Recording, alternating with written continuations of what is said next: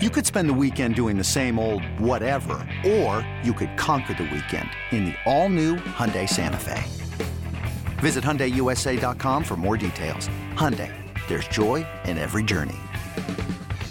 Hello, everybody, and welcome to another edition of Tunnel Vision, a show brought to you by USCFootball.com. I'm your host, Keely. You're joined not by Shotgun Spratling. Uh, you might remember this guy, former USC safety, three-time Hello, All-American. and welcome to another uh, edition of oh. Taylor Television, Mays. a show brought to you by. Sorry about that. We got technical issues all yeah, over we're, the place. we're we're we're Taylor, little- you're coming into a professional organization here. Oh man, Hey, it happens sometimes. It happened to us on Saturday. see, see, and then joined by Ryan Abraham. Taylor, thanks so much for filling in for Shotgun. hey, you know, I, I, it's hard to, you can't just fill in for somebody named Shotgun with the name Taylor. So I True. thought of a nickname.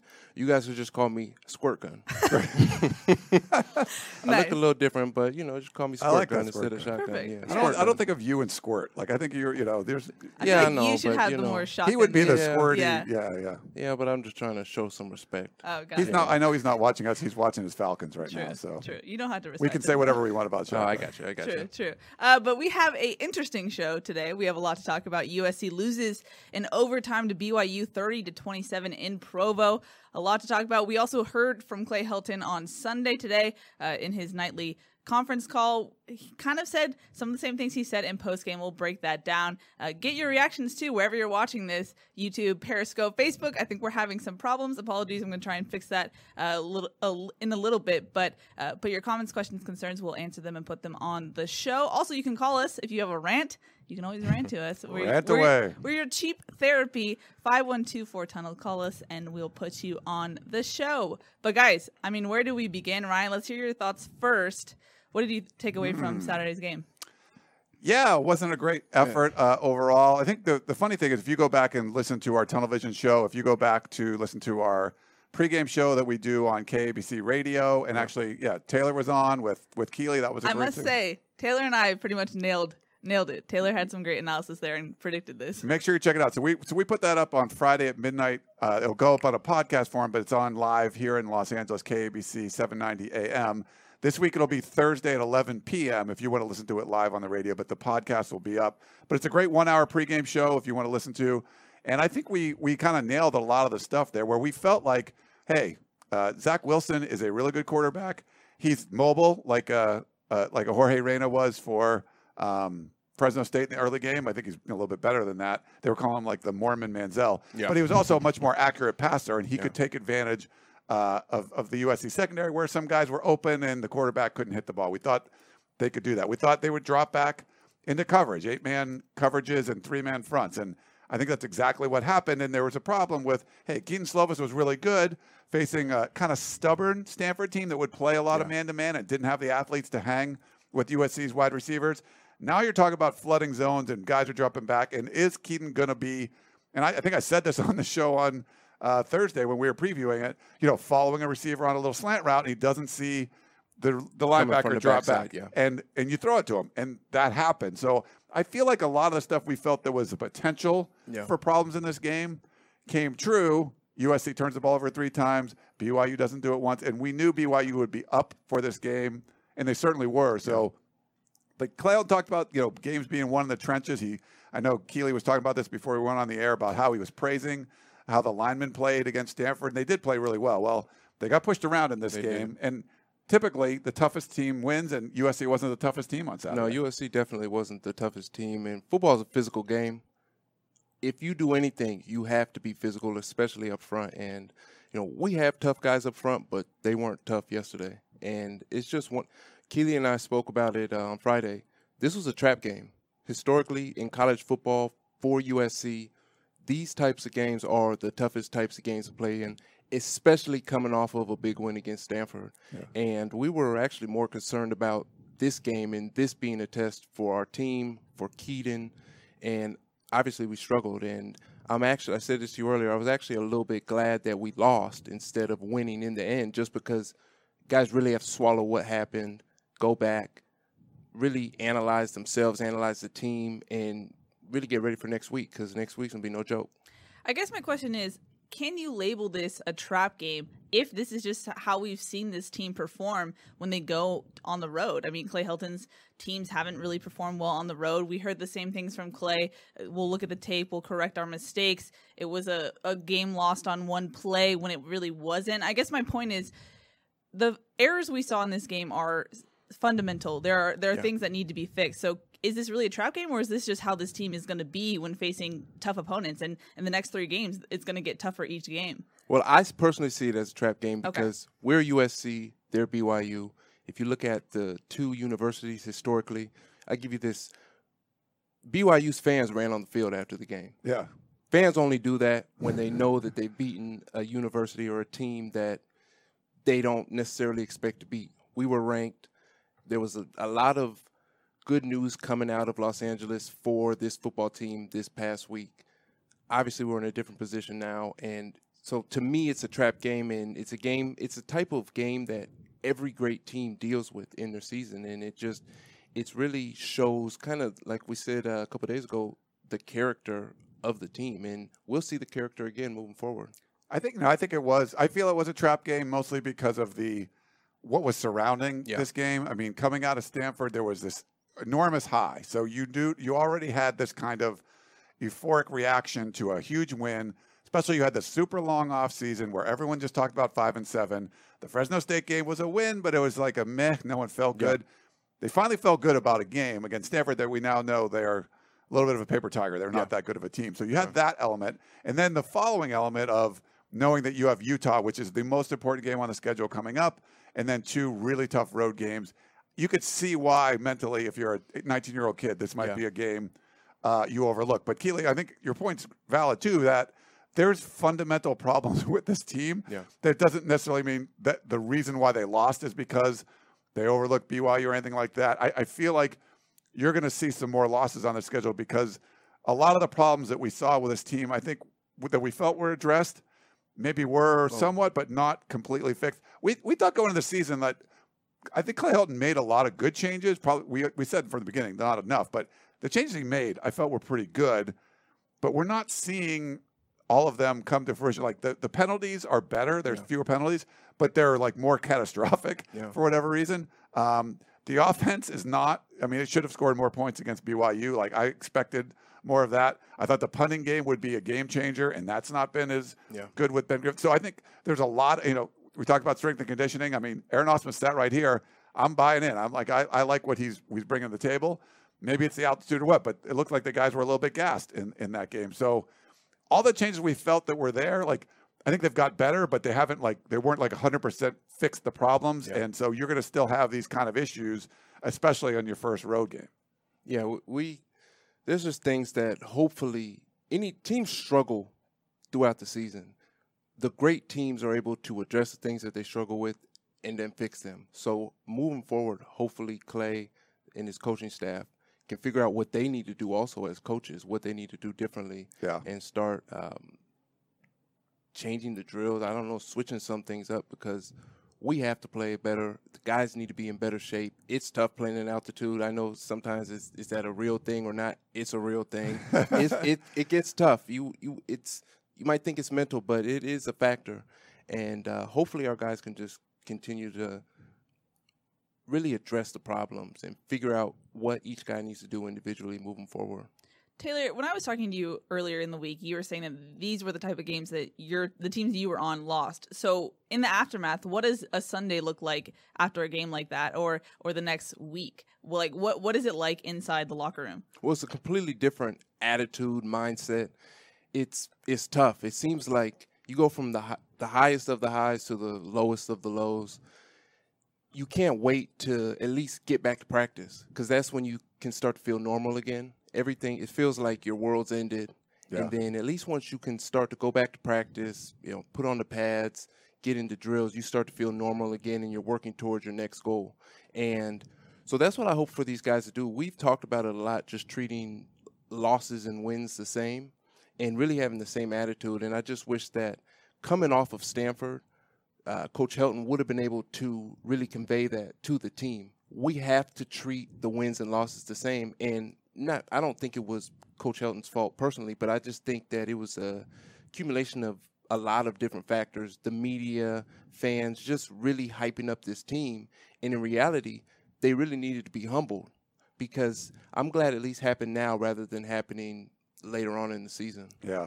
Keely, one of the things on the, real quick, on the conference call, I mean, Clay Helton says some interesting stuff sometimes, and it, it could rub the fans uh, the wrong way. One of the things he talked about after five and seven being retained was he was comparing this team to Notre Dame from a couple years ago, where they went four and eight, and Brian Kelly completely, you know, fired his coaching staff or got rid of most of everyone, or people left and replaced everybody, and that that didn't happen with USC. There were some, you know, there's some guys that were replaced, but it wasn't like a wholesale. Two of the three coordinators were back, things like that. Yeah. It wasn't wholesale changes.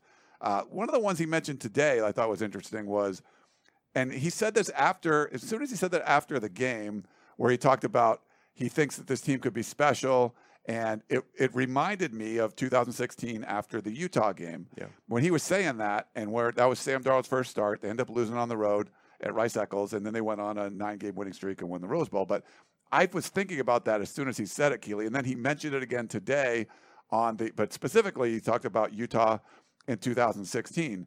So it's like you kind of want him to give give him the benefit of the doubt because hey, that's actually true. That it's did true. happen. In, yeah. yeah. But that was with Sam Darnold, and that was with the hard part of your schedule over. Mm-hmm. Yeah. This is the hard part of the schedule coming up, and you don't have Sam Darnold. So I think that might set up expectations a little bit too high for this team where you're saying like hey we can go on a run yep. like 2016 i think the if they do it's amazing because it's going to be a really you know utah washington notre dame you beat those three teams like hey hats off clay. Everything you said is correct. Yeah. but short of that you know they go one and two over that stretch or 0 and three or something then it's like i, I don't know why you're making that comparison. You well, know I, what i mean? I agree with the mindset in principle because you want to keep you want guys to look forward and you want to keep the spirits up. But in reality, we need to get our guys playing on a week to week basis and just get them focused on Utah. We don't need to worry about winning eight or nine games in a row. Let's just beat Utah. Let's do what we have to do today being Sunday after the game. Let's do what we have to do on Monday and really just work on things in order because that's really how you build, in my opinion, the right attitude and mindset. And overlooking things like, did we overlook BYU? I don't know. But I know that if you focus on the task at hand, that gives you the best opportunity to really relish the moment and take advantage of the opportunities that are immediately in front of you. And so, yeah, I would love to go on a 9 0 run from this point on. However, let's just beat Utah. Let's focus on what we need to do to beat Utah. Let's focus on having a great practice this week, being physical in practice this week, and really not missing any opportunities to get better this upcoming week. And Taylor, when you mentioned how it was when you played, you just wanted to get the pads back yeah. on. Uh, some of the players we talked to after the game were actually thankful that it's a short week, a short turnaround, because they can maybe get this bad taste out of their mouth earlier. Yeah. But how do you turn it around this quickly when Utah's essentially uh, BYU, but better. You know, it's yeah. it's a better team, and and yeah. we knew coming into the season this Utah game was important. It usually decides Definitely. what's going to happen in the South, but now it's just a must-win game. What's how do you make those quick adjustments, and how do you figure out how to get this offense going, fix the the issues on the defense? How do you do that in such a short week? Well, it's hard, but that's that's football. True. These guys, 18 to 22, they're not 30 year old, 10 year veterans in the NFL. Their bodies are still relatively fresh. So they just have to do the small things like taking care of your body, getting in the cold tub. Hopefully, they're eating healthy, doing the little things. And a lot of older guys like myself or guys that have played even longer than me or before me will say the same thing. So hopefully, these guys are listening to the advice from the coaches, from uh, other players, because those things really count when you add them up in addition with you know working hard in practice and and really just taking care of your body and as you go forward in the season, your health is really the main factor. Sometimes guys' bodies break down in in a quick turnaround, uh, six six days until yeah. the next game. Uh, you have to do those small things, and it really just goes to the same mindset that I was speaking about earlier about really doing every little thing you can and just really taking advantage of it because it sounds simple in principle, but in reality, it's really hard because you have to consciously be uh, aware of every little thing that you're doing. And you mentioned injuries. Just a quick injury update that we got from Clay Helton tonight. Uh, Christian Rector uh, was a game time decision coming into BYU. We knew that, but they said it was just too close of a call for to let him play. They said it was they didn't have enough confidence in that ankle for him to play, and now it's still wait and see whether or not he'll be good for Utah. And as far as Greg Johnson, uh, the nickel, he had a tough hit, and I believe in the first half, and he's had sh- shoulder surgery, mm. and uh, Clay said it's TBD right now. They're going to know more on Monday, but the fact that they don't know right now suggests that it probably isn't good news. So something to watch for, but we'll find out more on Monday. Uh, but what do you guys take away from this defensive performance? I know a lot of people were hard about what they saw, but granted, with three turnovers, only 10 points uh, coming off of those turnovers, where do you lie in this defensive performance? Yeah, I mean, I'll start real quick. I mean, two couple short fields for BYU early after USC turned the ball over, giving up three. Would they give up three uh, offensive touchdowns? Mm-hmm. I mean, it's like it, it, wasn't. I don't think it was a great defensive performance. Yeah. Travis, I mean, I keep calling Travis uh, Zach Wilson. I said that before. Zach Wilson. you know, he was an effective quarterback. He probably looked the best he did all year. Um, he was looking really good at the end of last year, and I think he kind of got back to that form a little bit. But you know, he, he didn't run for. He only ran for like thirty something yards, and he had some sacks or whatever. But there's you know, he had that nice run, the touchdown run and stuff up the middle. There were some broken plays, there were some some issues, but I thought it was a good enough defensive performance to win the game. Like you should have scored more points than that. You know, especially when you talk about you know, an offense that turned the ball over three times. So the defense kind of got a lot of flack on Twitter. They yeah. fire Clancy Pendergast, all that stuff. I'm like, I don't think it was a great performance, but it wasn't like I didn't think it was a terrible performance. Yeah. No, I I'll say this in defense of some of the uh, DBs. Chase Williams, there was a play, touchdown pass that's a hard play. He didn't play it wrong. It looked like he was good yeah. coverage. It, yeah, it, yeah it, it, wasn't a bad play. And the reason I say I'm okay with it is because when you get beat on a pass like that, sometimes there's nothing you can do. Yeah. And defensive coordinators will say, hey, if they're going to beat us, let them beat us by actually beating us. Let's not beat ourselves. So there were some throws that Zach Wilson made that were great throws. Yeah. Especially that was like a the, perfect throw, perfect catch. Exactly. And uh, another one was uh, against Elijah on the outside. I think he got a pass interference called on him. But those are the type, if you're going to lose a game, let's lose on those type of plays. I was more upset with some of the run plays that it looked like our front seven were getting punked a little yeah. bit. And I understand. Look, defense is hard. It's being physical and just punching somebody every single play is a tough thing to do. But in reality, it's a mindset defense is a mindset, it's an attitude. You have to carry that attitude all the time. It never leaves you. You have to get your mind into that mindset of being a bad man on the football field. it's just reality. Run as fast as you can and hit and, hey, hey, that's run as fast as you can, run directly into them, and then just see what happens. That's my favorite thing to do. The Taylor Mays motto. Hey, that just just see what when happens. You put it that way, like that's not easy. Run into do, them yeah. full speed yeah. and just see what happens. But that's I, like I've been to practice. I've been to uh, the games. I like our guys on defense. I like their attitude. I just think they need to be guided in the right way and have the right attitude when it comes to playing defense because we're going to get beat. Our corners are going to get beat. Corner is probably the hardest position besides quarterback because I'm guarding you. I have to be directly on you and follow you everywhere you go. A perfect throw can still beat me. Yeah. And I was just more disappointed in the run game, our defensive run game, and really just we look tired out there. I know that happens. It's happened to me before. It's happened to the greatest of the great players that have ever been to USC. But that just disappointed me more, and I would hope that our guys have a sour taste in their mouth and a great defense. It's not going to sit well with them. Yeah, they're going to be doing everything they can this week to come out and say, "Hey, that's what we put on film last week. That's not what we're about as a defense." So we'll see moving forward. Yeah. I mean, I thought a little bit a better defensive performance, you probably win this game. Like, but I think there was a lot more like uh, left, a lot of points left on the table. I think yeah. by the offense. I think the offense yeah. had more of a well, share in this one. The special teams were bad too. So yeah, and Ju- Juliano Falaniko gets a late special teams penalty that doesn't help the defense either. But Ryan, I was going to ask you about this offensive performance. I know Harvey Hyde had some some hot takes about it. He called it one dimensional. What do you take away from this air raid? Did you think it the game plan kind of changed once Kedon throws two interceptions at that point in the game. It seemed like it, you know, and I think what we saw against Stanford was good because it was like a bounce back from okay, let the guy, you know, you let him throw eight times in the second half against Fresno State, and they were going to run the ball, and he came out just throw it against Stanford and had a lot of success, and you felt like okay, this is what this offense is going to be. It's going to be simple, quick reads, make the right throws, make the right decisions, and let your guys make plays, and they were doing that, and then I felt like they sort of got away from that.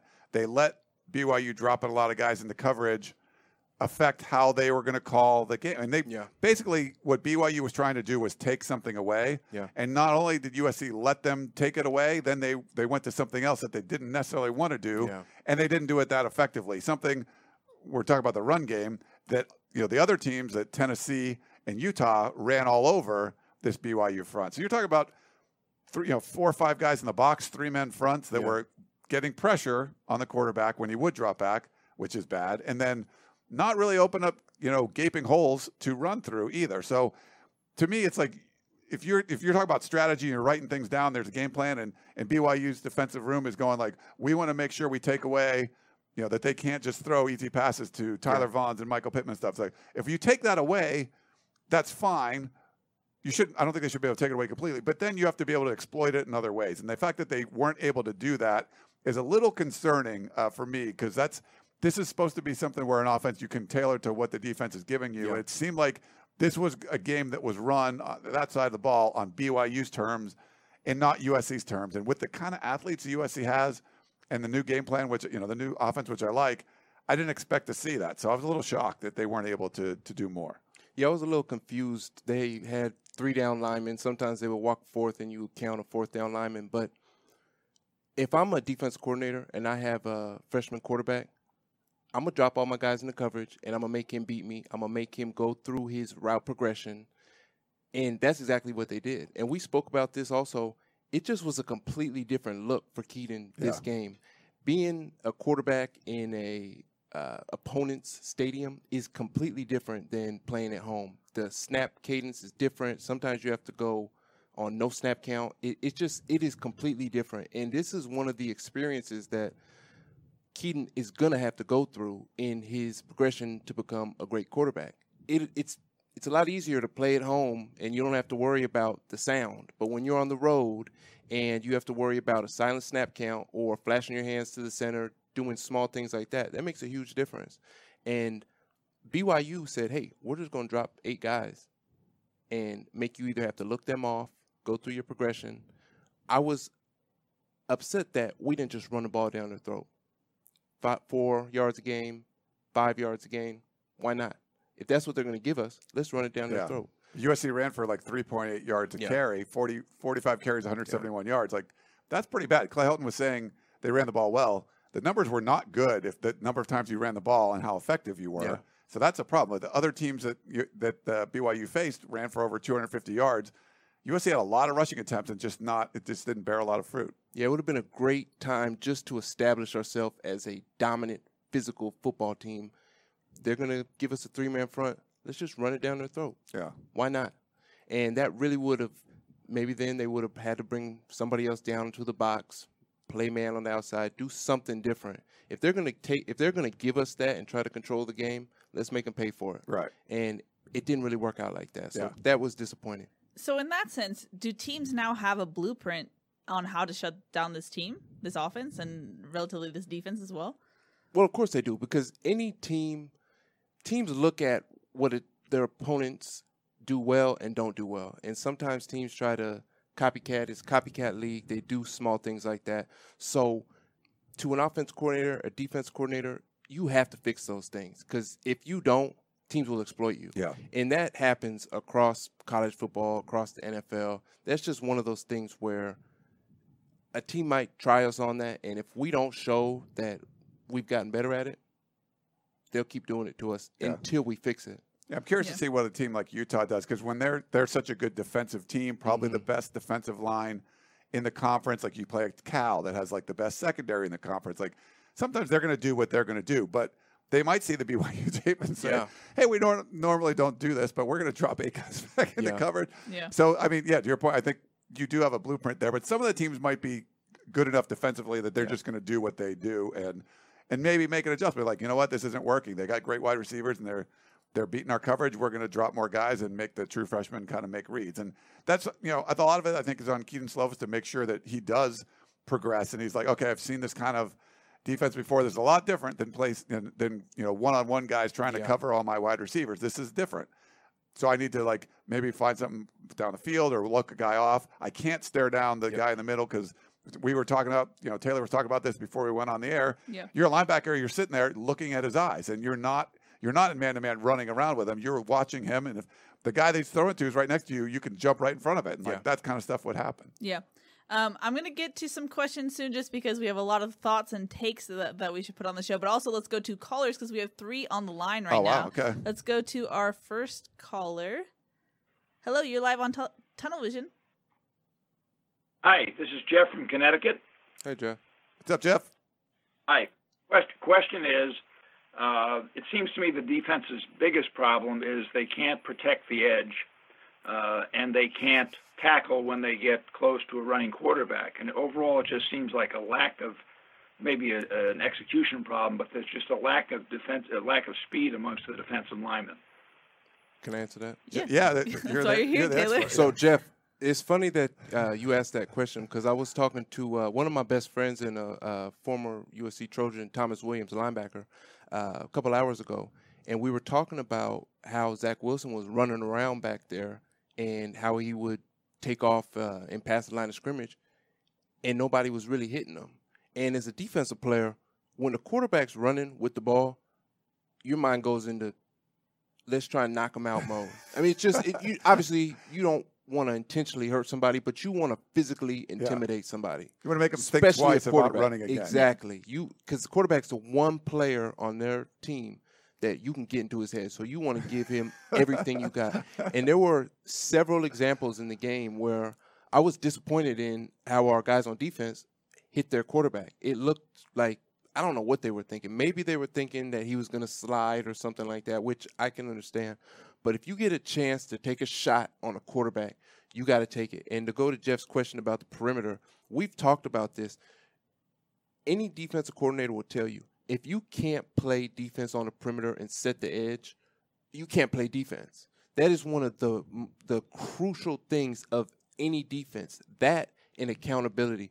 And I don't know if the guys on the defense right now really understand what accountability is because to me accountability is if you're my teammate i'm going to do everything i can not to let you down because i don't want to sit in that meeting on sunday and you look at me and say or no, you won't say it but and think man taylor didn't do his job i won't be that person i know that's some of the uh, best guys best players that i've ever been around they had that mindset. Our guys need to be accountable. They need to be held accountable, especially for something as crucial as letting the ball get outside. If you have one job, do your job. Yeah.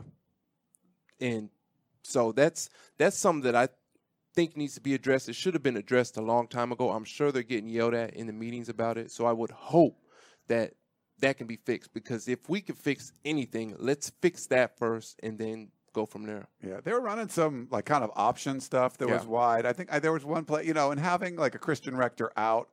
Uh, I mean, he had some issues with some of the edge stuff too, but Mm-hmm. you had Connor Murphy in there. I remember one of the plays where I think he he crashed inside and didn't take the back, and the, it was pitched out, and then Yeah. you get a big play. Um, so I mean, there's stuff like that's going to happen. But I, I agree, Jeff. Yeah, there's the edge defense has to be a little bit better, but without you know, I, I like the fact that they were rotating eight guys on the front, but I think without Rector. That hurt the rotation a little bit, and then they were getting a little winded. So that I think that might have had a fact, Yeah. factor too. Thanks, Jeff, for the call. Let's move on to our next caller in a second. Hi, you're live on Tunnel Vision. Oh, you're not live anymore. Let's They go to our not next live. They have caller. T-Mobile. no offense to you. Hello, you're live on Tunnel Vision. Hi guys, Eddie from Whittier. Uh, what's up, uh, Taylor? Uh, what's going on, guys? Uh, I was just calling because I'm kind of upset. Um, I'm sure we all, a lot of us are, but the reason I'm calling is because um, I called in last week and I talked about consistency. Um, there was no consistency. Um, it's kind of like we take, like Ryan said, we take one step forward, two step back.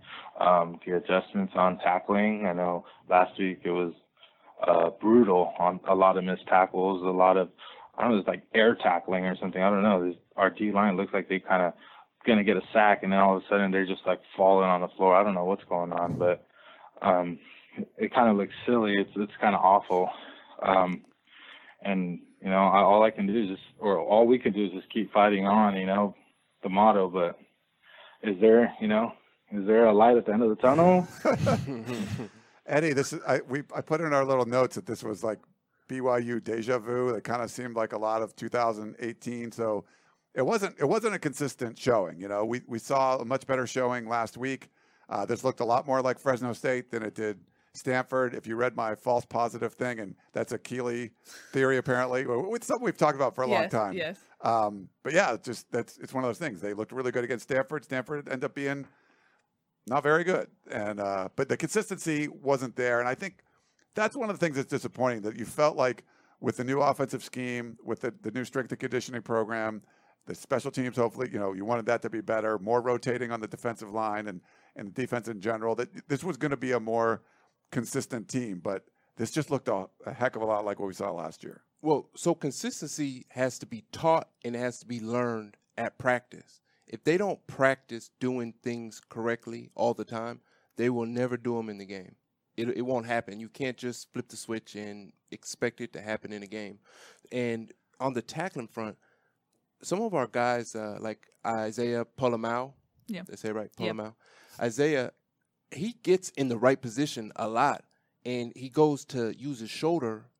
There were several plays where he goes to use his shoulder, and the guy gets positive uh, yardage, maybe four, five, six yards. Extra yards. And we just need to be a lot more positive at the point of uh, contact.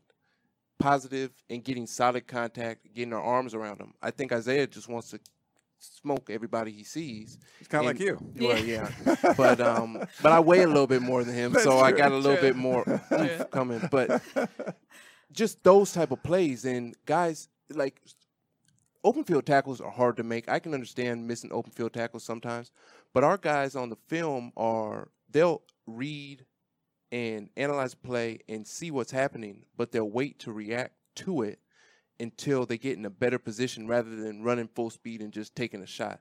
And that's something that bothers me. And I just hope, I really hope that our entire defense is really working on tackling drills this week. Perimeter defense and tackling. Yeah. Uh, this Dan Weber kind of harps on that quite a bit. I think he would love everything you just said. Yeah.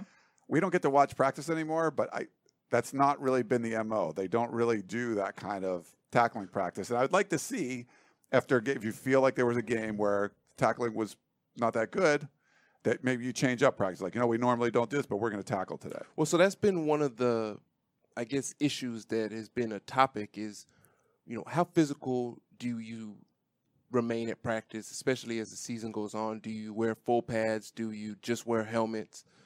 I don't want to, obviously, I'm only 31, so I'm not from the old school, but I still believe in tackling at practice. I Tackling is an art. And unless you are a 10 year all pro player, you need to be tackling every single week because it's just something that unless you are physically practicing getting down in the stance and firing out and using your arms to tackle somebody it's something that is very hard to do especially at full speed you have to practice it at full speed and even if our guys are only practicing it against bags in practice to me that's better than just thinking that we're going to save their bodies uh, for the next week we need to practice our tackling and continue practicing our tackling throughout the entire season We actually got. Oh, first off, thanks Eddie for the call. We appreciate it. We actually got a tweet that kind of uh is in the similar theme. Uh, it's from Jason, and he said, "Question for Taylor: How often do you go against the ones during practice at USC? I cannot believe how bad the Trojans looked this past weekend." So normally at practice, you go. There's a there's different periods. So you start with you know your warm up period. You go to individual drills where you do uh, drills uh, specific to your position, and then somewhere in there you go to nine on seven. And nine on seven is normally a ones on ones drill. You go in one defense, one offense, maybe for three or four plays, hard. Well, I don't know if, what our tempo is currently, but that's normally what it is and ones will go three or four plays, twos will go three or four plays, depending on this is the in season practice, so it's probably just ones and twos currently. And then they'll jump back up ones and ones again. So you might get anywhere from five to ten plays of ones on ones in nine on seven, and then you go scout team, and scout team is normally against twos and threes. So the one defense will go against the scout team offense, while the one offense going against scout team defense, which consists of, you know, maybe some freshmen, just guys who are in the second to third string. Uh, and then seven on seven is when you most of the time link back up with uh, ones on ones, and then team you go ones on ones. So the tempo should be there. The practicing against your starting offense or your starting defense should be there. I just would question what is the tempo that they're running the drills at, and what is being uh, what's acceptable to the coaches tempo wise, running to the ball wise. Who's chasing the ball 50 yards downfield because that's what's expected of them? It's the backside corner running, even though he shouldn't have to run, but he's just running because it's part of the work ethic that he has. Are they doing those things? That would be more of what I question than uh, the ones on ones. So even though ones on ones is important, but Yeah. what is the tempo that they're going at? And something that Dan and I talked about in instant analysis, and also I just got a text from Shotgun about, uh, all the way from Provo. He said there's no way that USC is actually going to do live tackling on a short week when they're about to face Utah on Friday. So what They, Dan they said, might not do full pads. yeah, and what Dan said was the the necessary things they need to do to get better is not what Clay we've seen Clay do, especially when you are under these short turnaround circumstances. So what are you expecting for this week of practice? Well, I don't want to make any comparisons, but I don't know if I and I get what Shotgun's saying. However, this is week four. Yes. It's not week ten. Yeah. You know, it's they didn't they don't really have two a days anymore. I understand maybe not doing live tackling, but they need to be doing tackling drills. Right. Maybe not scrimmaging, but they need to be doing something. Yeah. We went full pads uh, until week 10 sometimes. If we weren't doing the right thing, we would be in full pads. So I just, I don't ever want to question uh, Coach uh, Helton. I like Coach Helton. I respect him as a coach, as a man, but he needs to figure out for his team what he needs to do to get his guys on the right page and with the right mindset and attitude. And that is what I hope he. That's my opinion on it. I respect that he'll make the best decision that he, you know, deems necessary for his team moving forward in that uh, topic.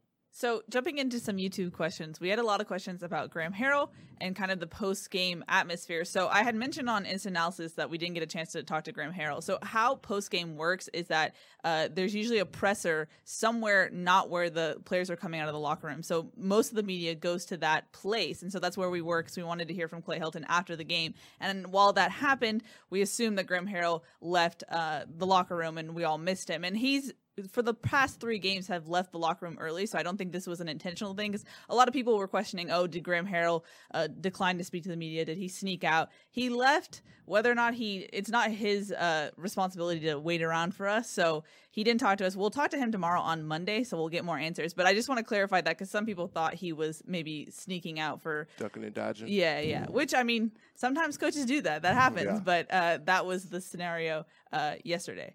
Um, but and we also got a question from Jasper. He said, "Did Clay Helton take over the play calling? Harrell uh, didn't stick around for questions, which is, a, which is a bad sign. But Clay Helton did say uh, Graham Harrell called all the plays on Yeah. Saturday. So There was a lot of talk about that on the conference call today. So he, Yeah. he made a point of saying that this was that he called a great game. Uh, he said he has insight and input into all of the coordinators. So you know, could he have said, "Hey, we're they're dropping guys into coverage. We want to run the ball more." Um, I mean, whatever. That's what they tried to do. Yeah. It wasn't very effective, but uh, you know, he said on the, the the overtime run, he thought they'd you know they'd run the ball well. He said that they had a hole on that first down play, but it, it got stuffed. It didn't it didn't work. Then they wanted to run it again to try to set up third and manageable, which they did. It was third and six or something like that. Yeah.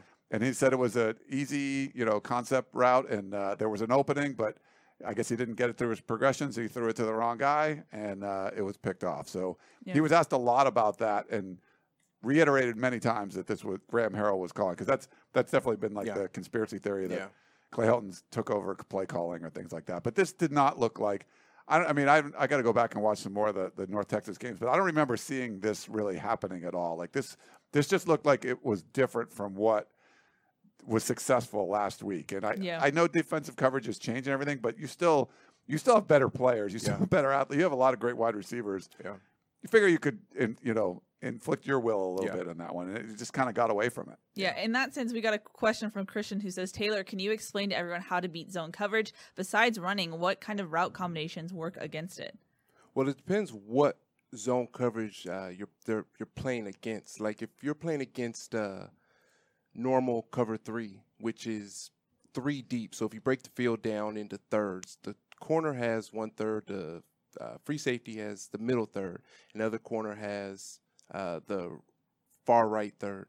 So one way to beat it downfield is to run four verts. You run four verts, and in cover three, the four vertical routes are ran to landmarks. So the inside, which would be, let's say, the slot receivers or the slot receiver and the tight end, they run their vertical routes uh, two yards on top of the numbers. So they're running to a landmark based off of where the uh, middle third safety is. The outside receivers run uh, fades, vertical routes, but they're running them down the sideline.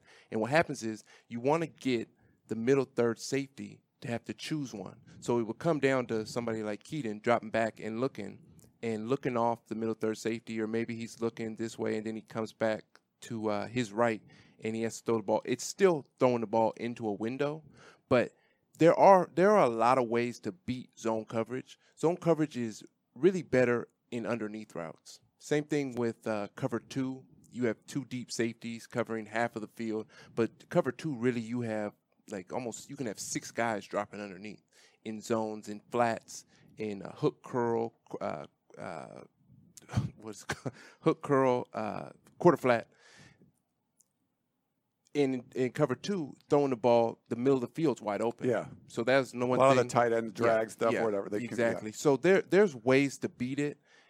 We just really didn't take advantage of it. We didn't. Yeah. We took some shots down the field, but we didn't spread it out and still make them have to guard us. We kind of just ran the same kind of routes we ran against Stanford, but it doesn't. The stuff that they were work. kind of covering, Yeah, right? it doesn't work against in Yeah. that. It doesn't work in that coverage. I would have liked to see us spread it out and make them actually cover the whole field rather than just running routes kind of inside the uh, hash marks. Yeah, it's, it's funny. We watch football and you see that a lot. I watched uh, Arizona play. They were Yeah. awful on defense, and then they came out against Texas Tech, and they were playing great.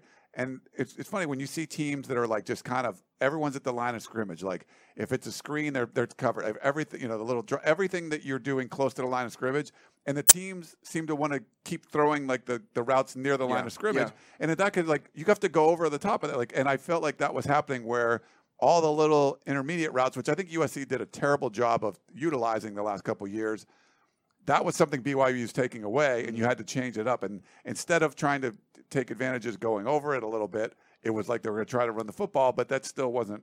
They weren't physical enough at the line of scrimmage Yeah. to get that done either. So yeah, it was very strange. I thought they could have done some different things to attack that zone, and, and for whatever reason they didn't. Yeah, they stretch the field, throw it downfield. We got tall receivers. We have fast receivers. It just we we didn't take advantage of it. Yeah. In that same vein, Steven asked, Does Utah play zone defense? Can they implement what BYU did against USC? I don't know. I, I mean, Utah can do what they want to do. yeah, they're like they could do what they. Want. They got a good do. secondary. They The can do what they defensive line is really good. I'm not. I have to go back and look and see what kind of uh, what you know their their main scheme and stuff is, but I'm not exactly sure. Well, Utah's the type of team that they're going to go back. They're going to look at our film, and they're going to on their defense is going to develop a game plan. Obviously, based off of what we could potentially do, but they'll be ready for really anything. I would play man against us. I would play zone. I would show like we're to blitz and then not blitz, or try to hold the safeties in there and then blitz them late. It's going to be a completely different test again Yeah. for Kedon in this Utah game because this Utah defense is they, they have better they have better defensive calls. They're gonna move around. It's just it's gonna be a completely different look for him. yeah, You have to listen to the. I, I was gonna give you some, but you have to listen to the pregame show. I'll give you some. yes. Nice. Of course. I know. I almost let it and they'll slip. right they'll definitely they're going to rotate the defensive line guys in. There's Yeah. going to be a lot of They're, pressure. They're mean, gonna. Bradlee Anae is going to be all Yeah. over the place. You watched him. He's yeah. it's a good defense. Mhm. Jesse on YouTube said, "Why do, why doesn't these these players seem affected by losing these days? Is it a reflection on Clay Helton?" Taylor doesn't seem Wow, I don't know. I was Go ahead. upset. Yeah? No, you, you want to say? No, no, no. no. You're you were fired up. I want to hear. No. Well, I was. oh, Sorry, so I was just gonna say I know you're not a social media guy, Taylor, but uh, some people were taking uh, offense to the fact that players were posting like uh, individual highlights of themselves even after a loss or like I kind didn't of know that. yeah. So that's what I'm telling you. So well, you that's know. a huge issue that I have with social media and where social media has gone today. And I'm not going to rant. I know you said maybe I should call the show myself and Yeah. rant about, Yeah. but um, I love like getting recognition for things that I've done personally. But at the end of the day, it's a team game. If you do the best that you can individually do for the team, things will take care of themselves. I couldn't I can't personally understand why you would post something of yourself individually after you just lost the game because at the end of the day you lost the game. That should be all that matters. Yeah. Um, but in the same sense,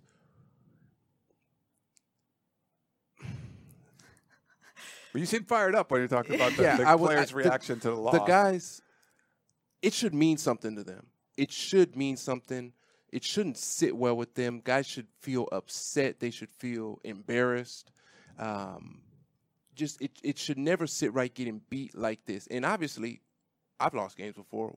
When I was in school, we lost games similar to this, and we wanted to do everything we could and really just be under the rug. We didn't want to say a word, nothing like ever posting something on social media. We wanted to just let our play do the talking for itself.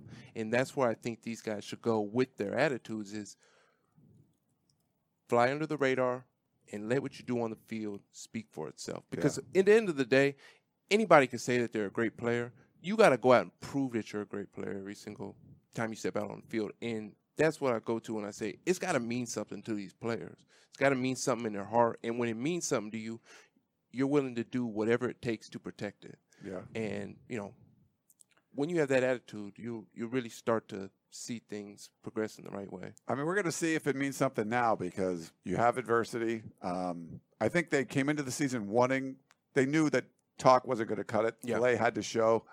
They didn't look great in the opener, and then they, I think they felt good, really good again after the Stanford game, and it was like, hey, we just proved it. Now here we are, Yeah. and that came crashing back down Yeah. to earth. You got three really tough games in a row, two of them on the road. Um, you're going to know if uh, if these guys want to play. I mean, you could go out and play your best and lose these ones. So these aren't ones you can go out and half-ass it No. and and win. Oh no. Um, you can go out and put a really good effort and lose because that you know you put a good effort against BYU, you win. Um, these are ones that you have to go beyond that to win. So we'll see uh, how it ends up. But it's going to be a good test for the team, for the coaches, and everybody.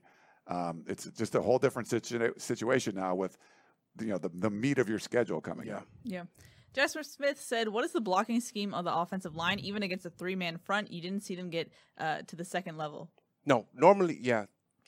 Can I? Oh yeah, of course. Well, Do whatever you want. I don't know. way bigger than I don't know. I don't know what they're taught, but I was a little confused by that also because a lot of times what happens is, especially in a three-man front, the offensive line will combo, so they'll uh, both double team a guy, and then probably the guard will uh, work up to the next level. I didn't really see that. A lot of times it's it's pretty easy for two guys against one to push them out the way, and then the guard, let's say, can go up to the middle linebacker or the weak side linebacker. But our guys weren't doing that. Our guys were getting beat on the double. The their defensive linemen were beating our offensive linemen on double teams, on one-on-one blocks. They were kind of just pushing us around. And if we can't run the ball against that front, we're going to struggle all season long. Yeah. So hopefully that our uh, offensive linemen will really look, analyze, and figure out what they have to do to play better moving forward. It's not. It doesn't get easy when No. you're going to have Utah coming to town. Definitely not. No. Uh, Kay says, "What was the point of the last pass in overtime? Anyway, even if the receiver caught it, it would have been short of the first down. Would have left us with a four, uh, fourth and two, I believe." Yeah, you're right. It was uh, it was going to be short, and I forget. I think I forget who was on the left side, but the left side receiver was short of the sticks too. So they were both little curls or whatever it was. They just sat down, and I mean, you basically sat down right in a zone that was flooded. And the whole point of this offense, you're supposed to like run to grass, and they, Yeah. it didn't seem like that's that was what was happening. You know, they were running into areas that were covered by defenders, and there was guys over top and there was guys underneath. So yeah, it, it, even if he caught that ball, and that was true freshman Drake London that was going to be, uh, he took blame for that, which I don't think it Yeah. was really his fault. I mean, the ball got tipped and everything, but yeah, it, it wouldn't have been a first down anyway because it wasn't like he was going to catch the ball and then could turn and run. Like he Mhm. was He going to was- be completely. He was. They were right there. Yeah. They- Yeah. Well, it looked like two guys had the chance to intercept the ball anyway. yeah, And uh, I said earlier, we talked about uh, landmarks that the receivers run to, especially in zone coverage. And it didn't look like our guys were really on the same page in that regard. They, Kedon was staring at some of the receivers. And when you stare at receivers in zone coverage underneath, those guys are taught get to your drop and look at the quarterback. And when he's staring at them, they're getting breaks on the ball, and you could see because those guys on defense were getting good breaks Yeah. on the ball, especially from the backside. And uh, that's just something that Kedon's going to have to learn from going forward. yeah, that's tough for a true freshman. Where Yeah. you know, Yeah. you're Drew Brees, like you know, I'm like I'm going to look that dude off. I'm going to look that. It's Mhm. like you're just stare at a guy Yeah. In that kind of coverage, and you're kind of screwed. Yeah. As far as the play calling in that overtime period, one of the criticisms uh, after the game was that Clay Helton played a little safe. When asked about the play calling, and Graham Harrell as well, he said they kind of they wanted to make it manageable. Basically, I think they wanted to play it safe, try and get the first down. If you don't, do the, the have the field goal attempt. Uh, what do you think about that? Should USC just be aggressive? The defense came out and shut down uh, BYU to a certain extent. What do you take away from the whole play calling in overtime? Yeah, and I, I think Dan has been really kind of vocal about this, and we'll we'll get him on our podcast tomorrow or Tuesday or whatever we're going to do. We have to figure out what we're doing there. Short week. It's all it's short. We got to figure all that stuff out. Um, but yeah, no, I feel like what got and I think Dan's point, and he put a column up today. Like his point was like you have to do with what got you there. You know, when you're prepping in fall camp and there's it's physical and you're looking good. What? Why does that change once you start game prep? And why are practices different? And you're more manage it like more of like an NFL thing.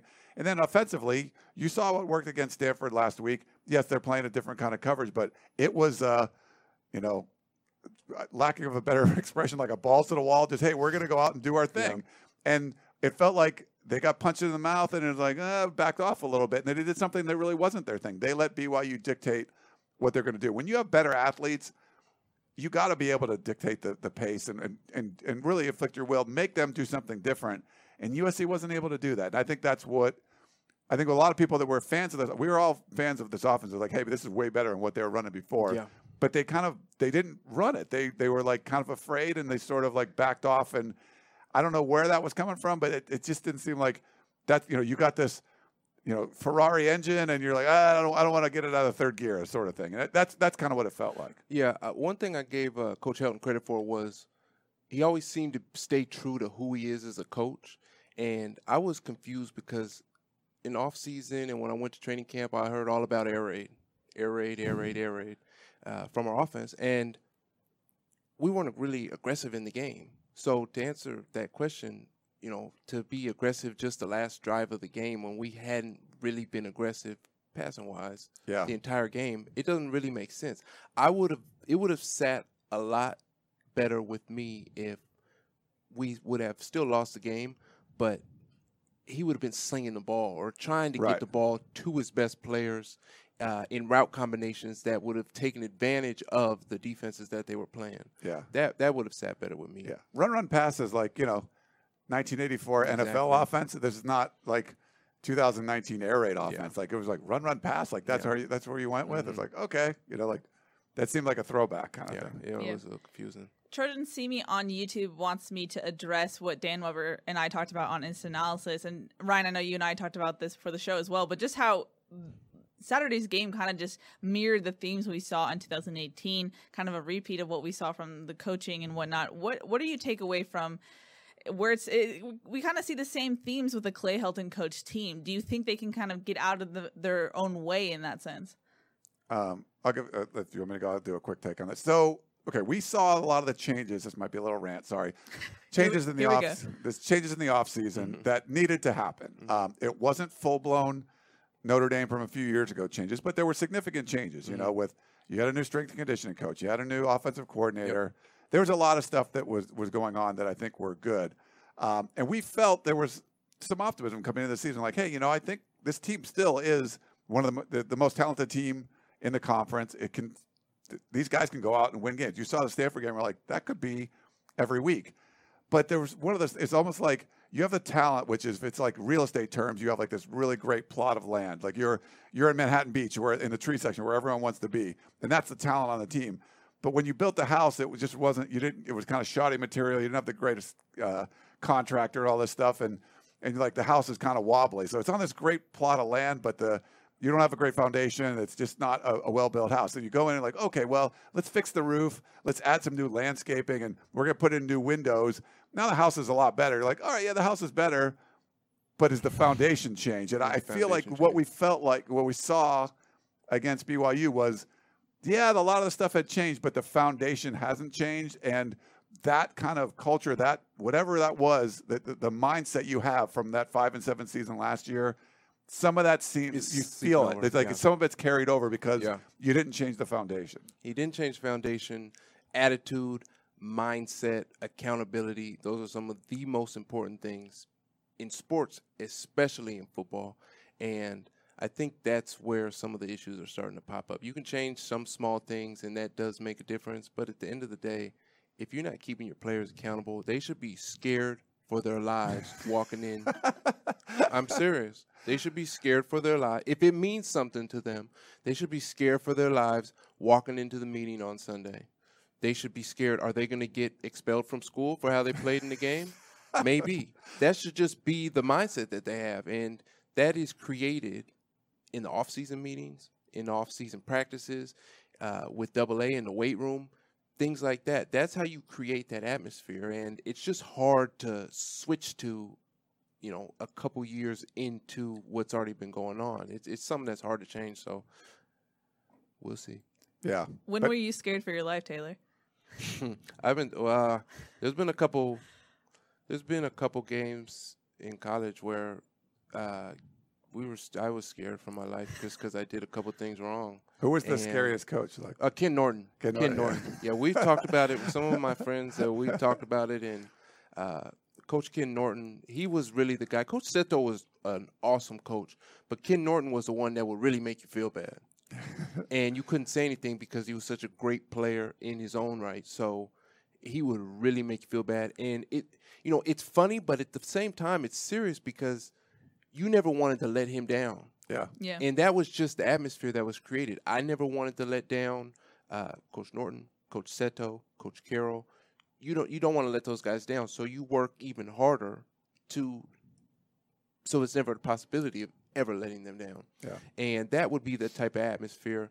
Obviously, this is a different team. We're talking about years later, but those type of principles are things that can carry over from any team, but especially a USC football team. Uh, we have more live callers, so let's get to them. Sure. They've also been waiting for a bit, so thank you for that. Uh, let's go to our first caller. Hello, you're live on Tunnel Vision. Hi, how you guys doing? I'm a big fan of the show and a very, very big fan of Taylor Mays. But I had a question, and I just want to get some perspective on this. Since Pete Carroll, I, I believe the last uh, three head coaches we've had at USC were all former quarterbacks. Um, does that say something in in terms of being able to establish the type of grit that perhaps a defensive coach would establish at USC? Um, having quarterbacks kind of uh, build a toughness in the team because it just doesn't seem like we've ever had toughness uh, since we've had like the Pete Carrolls. Uh, we've, we've had Kiffin and Sark and now Clay Helton who learned under those two. So it's just been a continuation. Yeah. Dan, Dan talks about that a lot. I think. Do you? No, I think it's. I think it is one hundred percent a real thing. I think it is. I don't. It's just a tough thing. I would rather have a head coach be a defensive-minded head coach, and then have an offense coordinator, and or excuse me, have the head coach just say to the offense coordinator, "You take care of the offense. Let me handle everything on defense." Because at the end of the day, if you don't let the opponent score, and you score three points, you win. So you get it. It's easier to be a defensive coach and to provide a defensive mindset. And uh, I got drafted by San Francisco. Mike Singletary was the head coach there. He was a great coach, a great person. He might not have been uh, ready to be a head coach because he was such a great defensive coach, Yeah. and that mindset and his mentality doesn't really transfer over to the offense. But as a defensive coach, best defensive coach ever. And so it kind of goes in line with the question because I personally think you need a defensive coach most of the time as a head coach, just bec- unless you have a very solid defensive coordinator who's able to convey that kind of mindset Yeah. and that attitude. Because if you don't have that attitude and walk around like you're a bad man, it's it's gonna come up at some point in the season. Dan, Dan was talking about if you're a, if you're a quarterback, you never get hit in practice. So Mm-hmm. if you're running practices, like is is hitting in practice all that important to you? Because that's not something that Mm-hmm. really impacted your practices your whole career at all. So I think that's one of the things Dan would always kind of point out. Where if you're Mike Singletary, you hit the hell out of me. in Yeah, yeah, practice. you hitting everything and everybody, so it makes a difference. Yeah, yeah. Thanks for the call. Let's go to our next caller in a second. Hello, you are live on Tunnel Vision. Hey, Keely. Hey, Ryan. Hey, Taylor. What's going on? I'm just gonna make it short. I'm just making it short and sweet. I won't get into a rant. I promise. who who has more who has more work to do coming up this week going against uh, a hard hitting Utah? Is it going to be the offense or the defense? Who's got more work to do? Good question. Yeah, good question. Uh, I would go with the offense, just knowing how uh, good of a of a defense Utah has. I think you know Tyler Huntley is a, a good quarterback. He's mobile. He can do some things. Zach Moss is a really Mm. good, tough running back. Uh, but it's not really been an explosive play kind of offense. Now they played some cupcake this last weekend. I forget who it was, but and they they think it's Iowa Idaho State. State. I- Idaho, State, yeah. They, they had some explosive plays, but in the other games, they weren't really getting that. Uh, but I think it's going to be a good enough offense. But the, to me, I want to see this air raid offense go against a really tough Utah defense, especially that defensive front, and just move the ball and score points. They should be able to do that. So I would I would go offense. I don't know what you. No, think. I, I could definitely go offense too. It's the only time that I'll ever side with the offense. But I figured you're going. To. You really have defense. to because it's just going to be like I said last week, another test for Kedon and this offense, and another chance for him to really learn and get some experience. And this is a tough defense. It's a hmm. tough team, but it's a tough defense. It's going to be different looks for him. They're different types of athletes than, like you said, they're basically a, a souped up BYU team. Yeah. And um, so definitely the offense. The offense really needs to play better, but at the same time, if the defense doesn't do things differently, Utah is going to expose them. Yeah, Yeah. The, the the edge stuff that we talked about, Zach Yeah. Moss Yeah. can burn you. Yeah, Uh, they're going to get Huntley exposed. can burn you. So well, you know, I don't think he's going to be as good of a passer as a as a Zach Wilson, but uh, I mean, he's definitely a dual threat guy too. Yeah. Yeah. Uh, thank you for the call. Um, before we get into the next caller, Taylor, I just wanted to ask you real quick: if you ever had a bad game, a bad performance, like maybe Kedon did, how do you bounce back? What was your mindset after a, a bad performance? my mindset and what I would tell Kedon, really what I would tell anybody, the one thing you have to do is go back to the basics.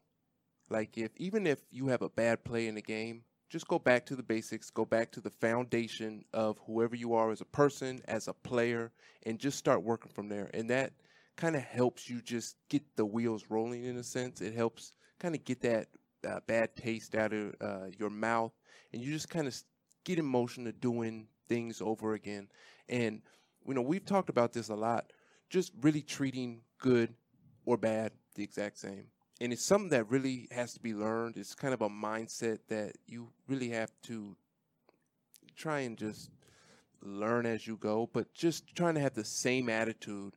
And we talked about this last week after a hard win. They got to try to treat everything the same. And it's the same thing when, you know, we lose a heartbreaking game. Treat it the same, do the exact same thing, and then that just turns into what you do all the time, the work ethic that you have all the time, and um, just focus on that. And hopefully, a lot of guys, there's some players who have made entire careers out of playing with a chip on their shoulder. I mean, just been entire careers out of playing with a chip on their shoulder, and uh, maybe that works for some guys on our team. So if they can use that as fuel, why not? Yeah, Tom Brady, he'll do it. Entire careers. Out Aaron of. Aaron Rodgers, you know, all that Mhm. those guys. Mhm. It's not all the success they have, they still feel like they've been slighted somehow. Exactly. Yep. So that you know, we'll see if our guys respond that way. So that that just uh, will show the character you know guys on our team. hmm Okay, let's go to our next caller. The calls are rolling in. Are they crap? Yeah. Hello, you're live on te- Tunnel Vision. I almost say tel- television every time. Sort of television. Yeah. tunnel Hey, thanks for taking my call. Uh, what's your name? Where are you from? Uh, Joey from uh, HB, Huntington Beach. Nice. Um, Taylor, big fan. Been a big fan since uh, when you were at O'Dea. Oh, awesome. I graduated oh, okay. high school up in Pacific Northwest, same year as Oh, you. okay. Watched you play in the state final or semifinals. So um, I liked how you brought up um, the mindset, Yeah. and I just um, I just don't think that uh, Helton has that. I mean, look at Toa Lobendahn. He couldn't snap the ball, and you know Helton's answer was to tell everybody that he's in love with him.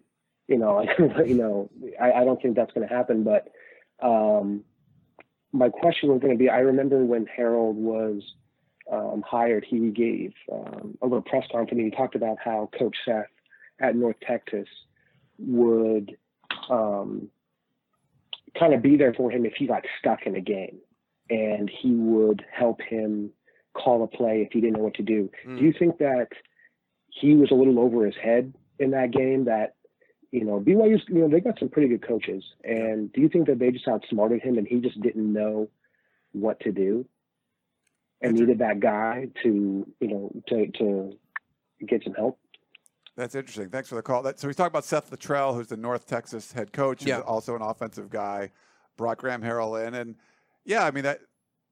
That's it. I mean, if you had someone like that, you felt you could lean on. uh, There's not really anyone on the staff besides maybe Mike Jinks Yeah. that has like the kind of air raid stuff. So maybe there there isn't that soundboard you have to bounce ideas off of of other people that have run that same kind of system. Oh, it's definitely it's it's, but that's just something that's coaches have to learn sometimes too. Coaches they don't know everything; they're still experiencing things as well, just like players are, and uh, so coaches need to get better in the same sense, just Yeah. like the players do. But uh, no, that's that's a real thing because if you go in the locker room and you look at the coaches, they're bouncing ideas off of each other. The coaches who are in the press box are talking to the coaches on the field. They're sharing a lot of information. So if you lose that, or if you have uh, a crutch in a sense that you're used to having and you don't have it, that can be effective. But at the same time, you coaches still have to be accountable. Yeah. Yeah. Makes sense. Good call though. Thanks. Yeah, good question. Thanks for the call. Let's go on to our next caller. Hello, you're live on Tunnel Vision. Hello. Hey. Oh, Uh, didn't know I was on there. Question for uh, Taylor. Two questions actually. You know, in today's college game, you know, when you don't have a Matt Leinart quality, you know, Heisman Trophy kind of static quarterback, uh, how much easier is it really to defend a team you know won't or can't run from the quarterback position? And then uh, another more um, global question: Would you agree that when a program waits until the players have lost confidence in the coaching staff, that the program has waited too long? All right. Thanks for the call. I think that's JB in DC. I think I recognize the the uh, the voice. If I'm. I muted him, so we will never Oh, know. okay. Yeah. so the first question, oh, was about uh, like if you're playing, if you don't have uh, like a quarterback that can run, Yeah. a dual threat quarterback. So if it's not like Matt Leinart who can just like deal like anybody uh, and he can't run, then what? I, Oh. think, I think that's what he was saying. Yeah. Well, if you're facing a quarterback that is, in a sense, one dimensional, that can only throw the ball, it's pretty different because you can play like man coverage all the time and have your back to the quarterback, and you don't have to worry about him taking off and doing that. But at the same time, there are plenty of quarterbacks who are one dimensional that can put up 500 yards a game and five touchdowns. So Yeah. uh, it really goes down to like the defense, the defense coordinator, and what are the calls because every defense has its weakness, and if quarterback's good enough, he can exploit a defense and um, you know find the holes in that defense. So it it can it can happen in any defense. Yeah. Okay. And what was the second? What, The second question was Uh, tough when you ask multiple questions. he said, uh, I know I couldn't understand the first one. "Is it too long for a program to wait Oh. to fire a coach until players lose confidence in their coach?"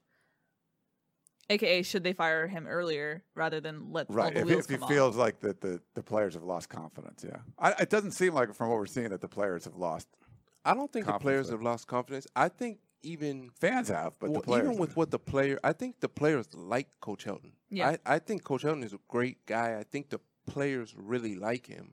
The question is, and the question is, will will always be for any head coach, not just Coach Helton. Is he the coach that we want or that we need for this program moving forward? And it's not a, a question that's exclusive only to Coach Helton. Everybody Yeah. asks it about They're asking about coach. Chip Kelly across town you all know, the like, time. yeah. I mean, they they always ask it. So guys can like a coach, respect a coach, want to play hard for a coach, but is it the right coach? Is always a question that's going to exist, especially in football. Yeah. Especially when you don't reach expectations. Exactly. There's Especially- expectations for different teams. Mhm. Oregon State, the expectations are different than USC. Hey, Um, USC fans want to be in the Rose Bowl at least. They want 10 win seasons. They want, you know, playing big bowl games, things like that. Those are the expectations for this Yeah. university. and, So, and not losing to BYU is one of those things. Yeah. No. Yeah. Thanks for the call. We appreciate it. Um, I'm gonna go back into questions for a little bit, even though we have a full call line right now. Still? Wow. Yep. Yeah. People really want to talk to Taylor, I guess. Um, one of the questions we I've seen a lot right now is what is the leash for Taylor? I uh, not Taylor. I mean Kedon. Sorry, Taylor- sorry, Taylor. This is his last show. The He's leash? For- leash. for Kedon because uh, throwing three interceptions, uh, not exactly what you want from a quarterback, but like Taylor has said, it's a rough environment, first road game for a freshman. Uh, I know Clay has said before that it unless production drops or there's an injury, you won't really see a change. But at what point would you expect maybe to see number 19 warming up? Yeah, I haven't really thought about this because I don't think it's going to happen because it's just Okay. really not. I don't think that's Clay Helton's mentality. I mean, I think it would have to get pretty bad. It would be, yeah, like he's still throwing a fairly, fairly high percentage, and Clay Yeah. Helton mentioned that today. He said he's threw for seventy percent or something.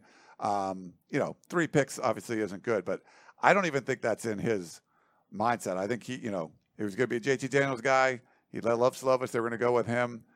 I, it would have to be pretty bad, I think, if to get Fink into the picture. Like, Oh. Not the kind of sh- showing you had against BYU. My guess. The thing is, uh, Kedon still made some good throws. Yeah, I yeah. went back and watched the game. He made some good throws against BYU. Some throws he went through his progression. He put the ball in the right place at the uh, right yard line. He still progressed, I think, in this game. It's just he's a true freshman quarterback, and uh, me and Keely spoke about this a couple days ago. Yeah. Was the bar being set too high initially for Kedon Slovis? You know, is everybody going to expect 370 yards every single game from him? And that's just not realistic. It's not real, really realistic for any quarterback in college football. And sometimes it's just going to be eight for 13 and 150 yards, things like that. And that's just something he's going to have to deal with. And he just really needs to continue to get better. But I do not see guys abandoning him, abandoning him yet, Yeah. because part of him developing is him learning and him making mistakes. Yeah. Yeah. And that, we're- that just hasn't been a Clay Helton thing, though, for almost for any position where it's like you don't see guys get, they get the start and they're pretty much there. Yeah. Like, I, I don't, you don't see a lot of moving around. He would have to really make some poor decisions to get yanked. yeah. Yeah. I would think. Uh, we had a question wondering, uh, they were referencing Brett Neilon and how he kind of got pushed around uh, by BYU's nose tackle. When you have a center uh, kind of failing at, the, at that part of his job, what what options do you have as the offensive line coach, as the offensive coordinator, when your center can't really get it done that way? Well, it's tough because you have he's the starting center for a reason. Yeah. Sometimes you can do different things, uh, and I'm obviously not an offensive lineman. I've never played offensive line, but you can do different things uh, with your guards, chipping, or uh, maybe like something like a trap play where um, somebody else will uh, block the nose tackle or just something like that. There are small things you could do, but center is probably the most underrated position on the offensive line because at least left tackles get a lot of credit. Yeah. You know, in the pros they get paid a ton of money. Centers very underrated. They touch the ball every play Yeah. and they're majority of the time blocking one on one. There's a nose tackle in front of them, a zero technique, a one technique. There's always somebody directly in front Right, of them. yeah. Always somebody that they have to put their hands on. And uh, I would just say that he needs to play better because there really isn't a whole lot that you can do to combo rather than taking a guard or taking a guard from either side and trying to help the center out. But it's just something you can only run misdirection trap so many times. Yeah. And we just we need him to play better. Yeah, and to Brett Neilon's credit, I talked to him after the after the game. He was aware that he did not play his best game, and he said that he'll definitely uh, fix it and, and, wants to do better. So at least uh, he's really good when it comes to. So that would be the right attitude. Yeah, yeah, yeah, He always has a good attitude when it comes. To. He's not posting things. Instagram photos. No, I don't think so. yeah. Okay. uh, but let's go to our. We have a full call line. Uh, let's go to our next caller. Hello, you are live on Tunnel Vision. Hi, good evening. This is David from Anaheim. What's up, David? how are you guys doing? So, Dave. Thank you for uh, yeah, thank you for having me uh, on the show. Thank you for doing this, and it's also great to see the the famous Mr. Taylor Mays uh, with you guys as well.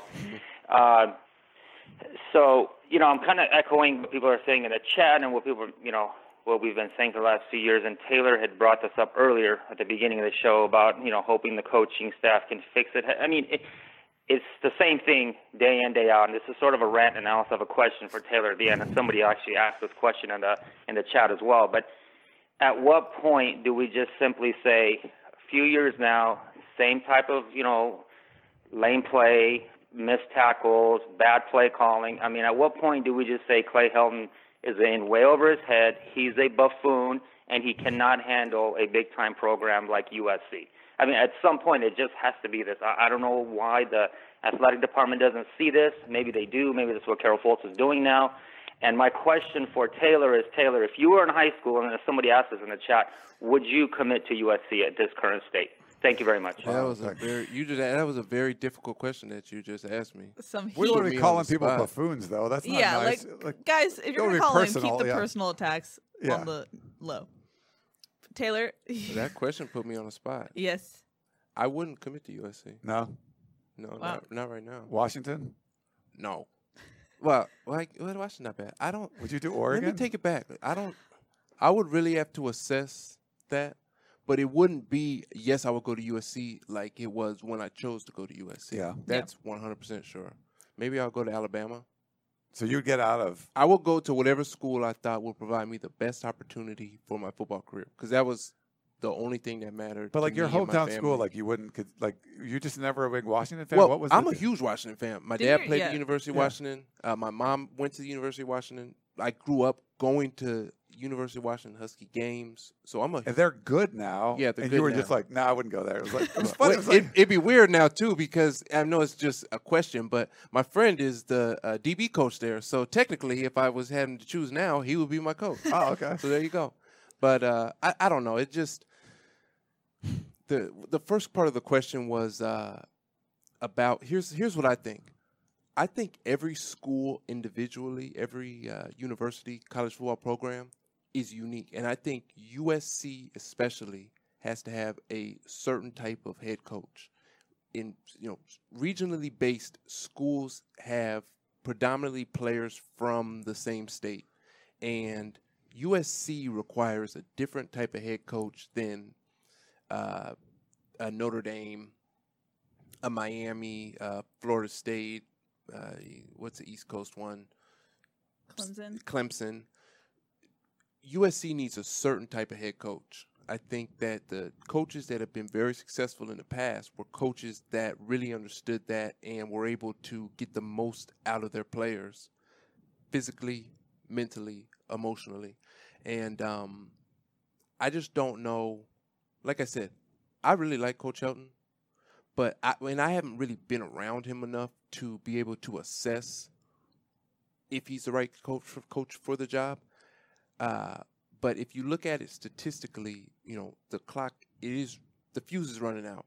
The Fuse is definitely running out. But at the same time, he could they could come out against Utah Yeah. and put up a one heck of a performance and shut everybody up. So it's always it's always you know hit or miss. You're always like tiptoeing.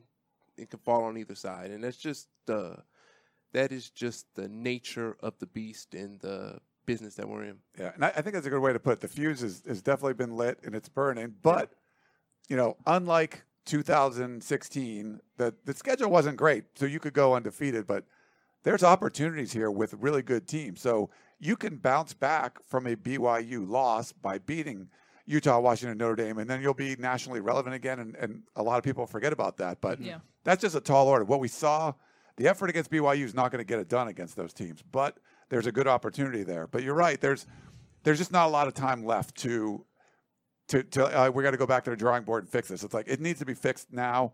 There isn't any, you know, I don't think there's much grace period at all anymore. No, Like, I don't think there's any. I think Yeah. the candle is burned at both ends, and it's nothing personal. It just is how it is Yeah. in college football. Yep. Alrighty, we have some more calls. that must have been then, an angry Angels fan. What do you think? Was he?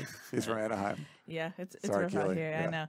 Um, let's go to more callers. Uh, we'll probably wrap it up with these last three Yeah. callers. The last one. Three on, more? Jeez. Yeah, the last one in the queue is Jeremiah from Snake Lake. So Oh, we might have to cut him off. All right, yeah, let's go. okay. Let's go to our next That caller. sounds like a somewhere on a Netflix TV. Yeah. Snake Lake. uh, but we have uh, another caller on the line. Hello, you're live on television. Hello. Hi. Hi. Hi, this is Robert from Diamond Bar. Uh, just like some observations from Coach Helton. You guys are talking about his philosophy. So I noticed every week there's a different theme. The first week or the the Stanford game, it was a so what, now what, and that theme is is harped on throughout the week. Uh, last week for the BYU game, it was showing maturity. The team's traveling to show maturity.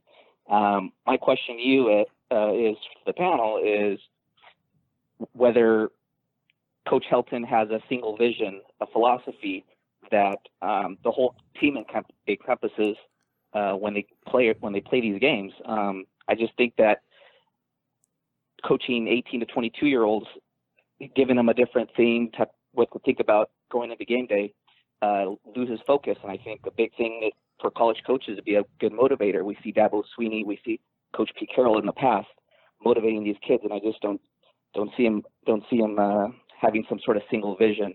Uh, just a staple of being a leader in any organization or team. Just want to get your thoughts on that. Thank you. Thanks. Thanks for the call. Maybe maybe what you I mean I've seen some themes just crash and burn. What Kiffin had one that was like it's about the prep or not the hype or something. I can't remember what it was, and then he like painted it onto the the grass when you came into the practice field. Sometimes it just seems like a gimmicky kind of thing. I don't know. Were, Yeah. were themes like good for you or No, was they, it? They don't mean anything. They don't help you. And what coach every coach does that, but how often are they doing things like that? And how consistent are the are you hearing the same thing all the time? A lot of coaches will talk about the ball, turnovers, uh, plus minus uh, margin, things like that. But every week a new saying, you know, printing out T-shirts for the guys. That doesn't really help you as a football team, and I'm not criticizing it at all. I'm just saying that Sounds like those things don't matter. You know, those Yeah. things don't matter. The intangible things are the only things that matter. You know, guys working hard, guys knowing they have to compete. If you just just say compete all the time, be tough all the time.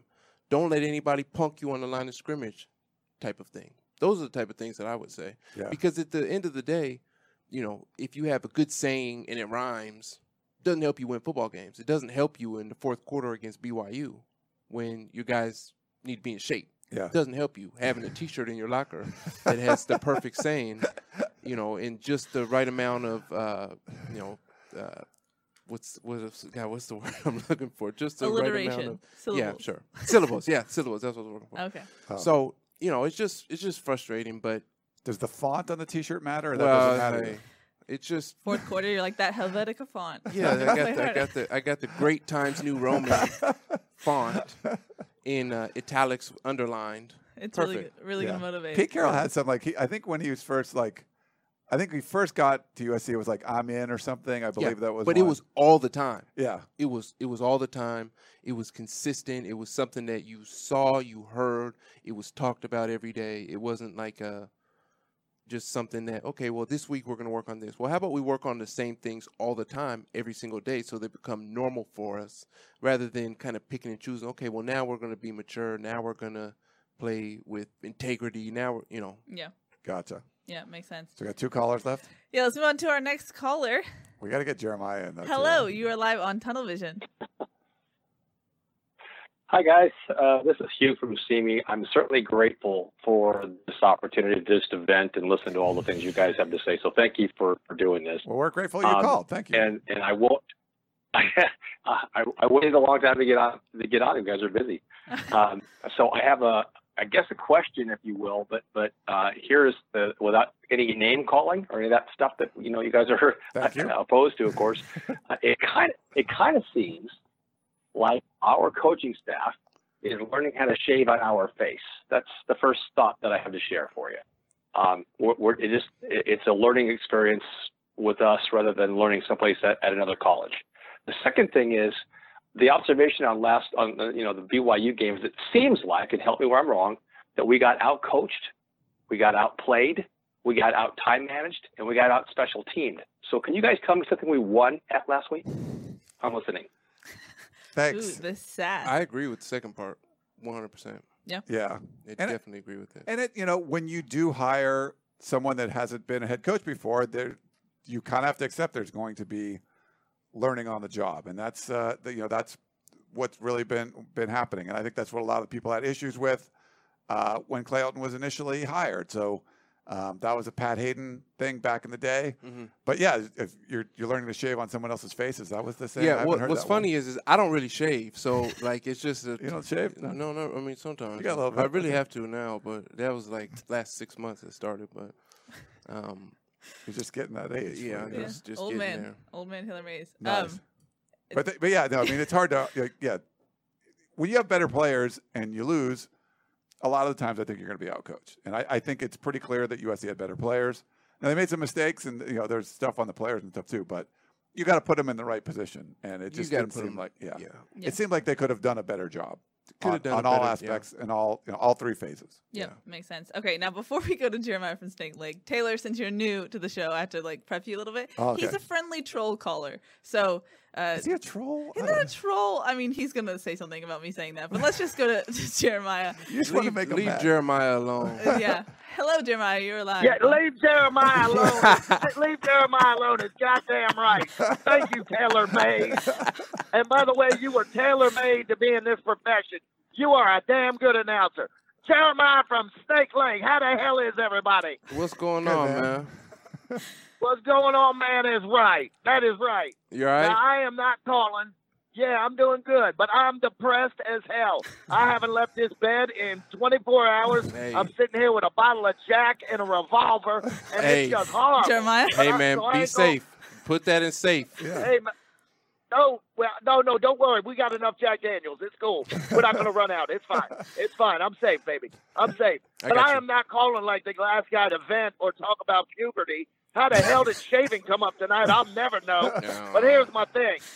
My question is for the greatest of all time, but Polamalu's not there. So my Yeah. question is for Taylor Or or Ronnie Lott. Taylor May or Ronnie Lott. That's right. Yeah, I got you. Ballard, of them bastards. All right, baby. You are my all-time favorite player, and I just got to know offenses, well, they knew better than to come over the middle because you will have that head and you will eat that liver and you'll eat that kidney. And Yeah, they got knew better.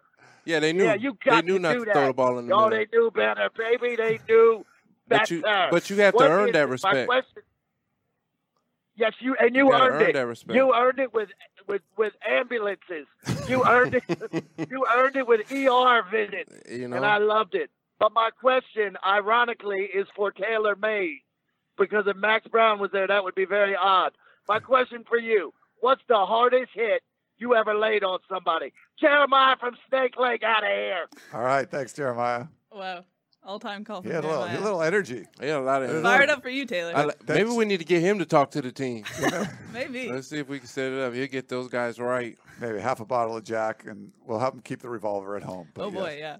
yeah. Yeah, hopefully it's. It's worried me a little well, bit. I don't want to. I've taught myself squirt gun initially, so maybe it's a squirt gun revolver. True, true. Okay. You never know. Yeah, true. With Jack in it. Yeah, that- there oh, you go. There you go. That's a winning Ooh. combo. You're not about even a drinker. yeah, yeah. No, I don't know, but I, I, that's what I'm saying. It just makes sense, right? Okay. Okay.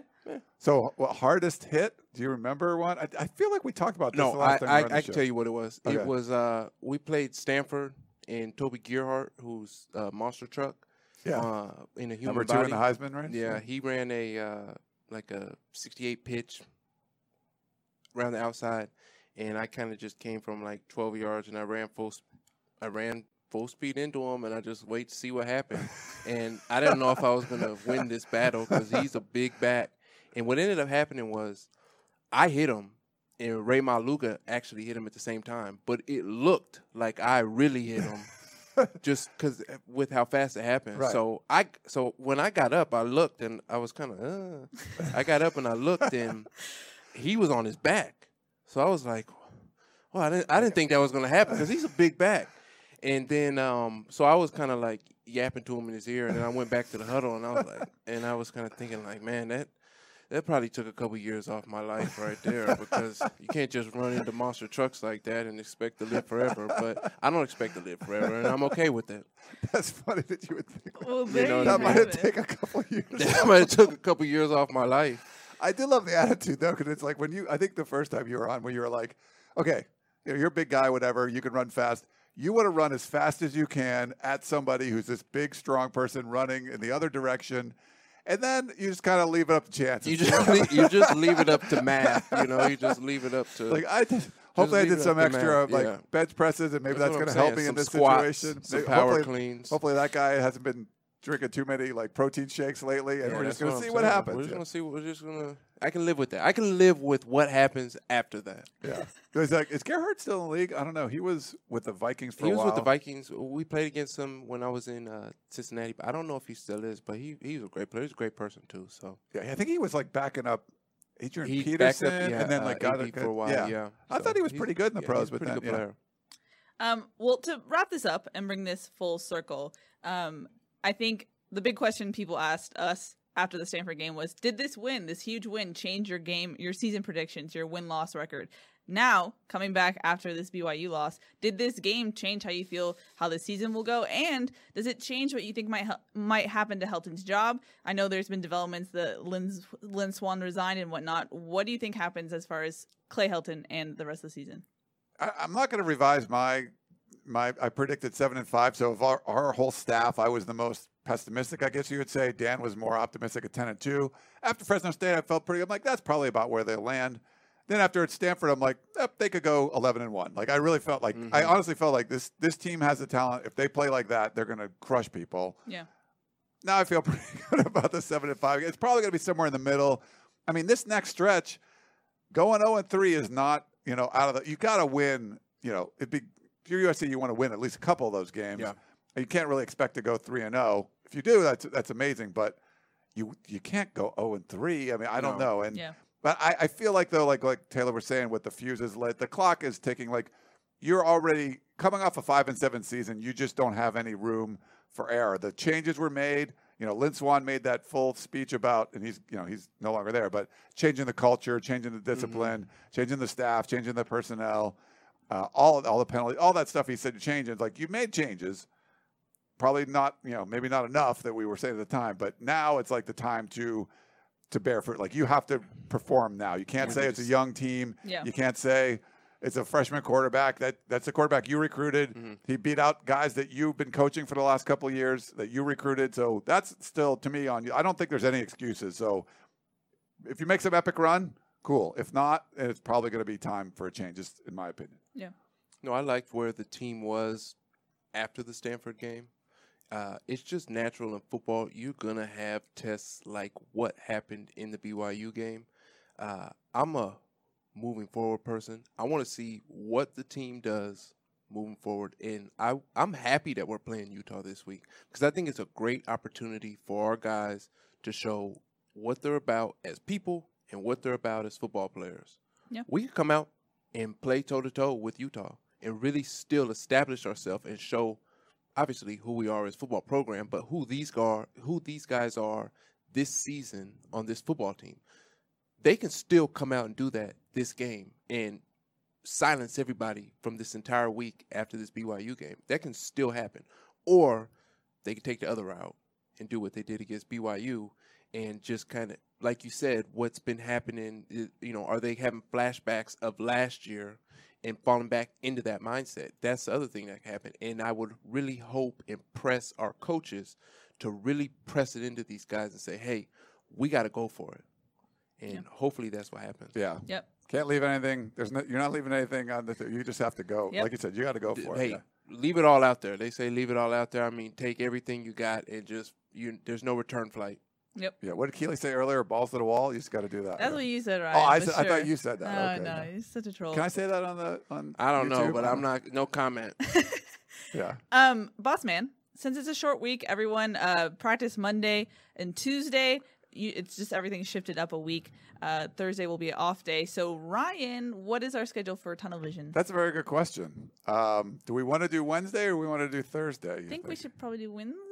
Let's do uh, Wednesday. We'll do Wednesday then. So we'll do Tunnel Vision. We'll move it up a day.